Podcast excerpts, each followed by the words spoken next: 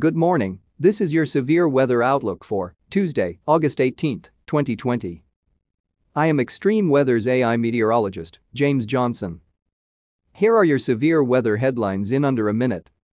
First, record heat expected to slowly become less intense across the western United States.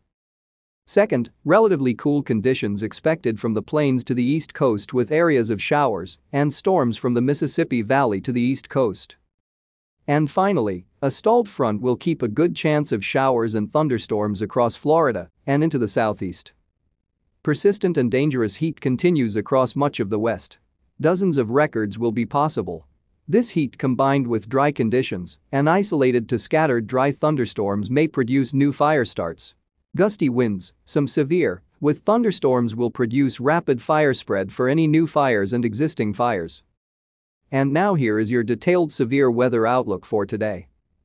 A strong mid-upper level ridge of high pressure that is responsible for the heat wave across the western U.S. for the past few days is forecast to gradually weaken. This will allow the record heat to moderate progressively for the coming days. Nevertheless, high temperatures will soar well beyond the century mark, with many locations surpassing 110 degrees in the desert southwest and perhaps isolated spots exceeding 120 degrees especially today. In addition, the hot and dry conditions will lead to elevated critical fire danger, especially for the interior northwestern U.S., where lightning strikes associated with isolated afternoon-evening thunderstorms could ignite wildfires. Farther east, conditions will be quite different, with an upper-level trough forecast to dip across the Great Lakes and Northeast. This system will maintain near below average temperatures for the majority of the eastern half of the nation. A cold front associated with the upper trough will bring a round of showers and thunderstorms to the northeast early today before clearing out tonight.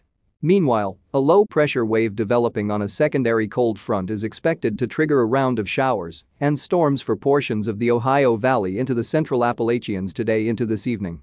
The trailing portion of this frontal system is forecast to linger across the mid-Atlantic to the southeast Gulf Coast into midweek as a few weak waves of low pressure traverse the boundary. This pattern will keep scattered to numerous showers and thunderstorms in place from the southeast to portions of the mid-Atlantic for the days to come. This is James Johnson, thank you for listening, have a great Tuesday. And please stay weather aware. Our daily severe weather outlooks are derived from the National Weather Service Weather Prediction Center, located in College Park, Maryland. Our outlook uses AI technology developed, and our audio is digitally mastered by Jarvis Media Group, headquartered in Conroe, Texas.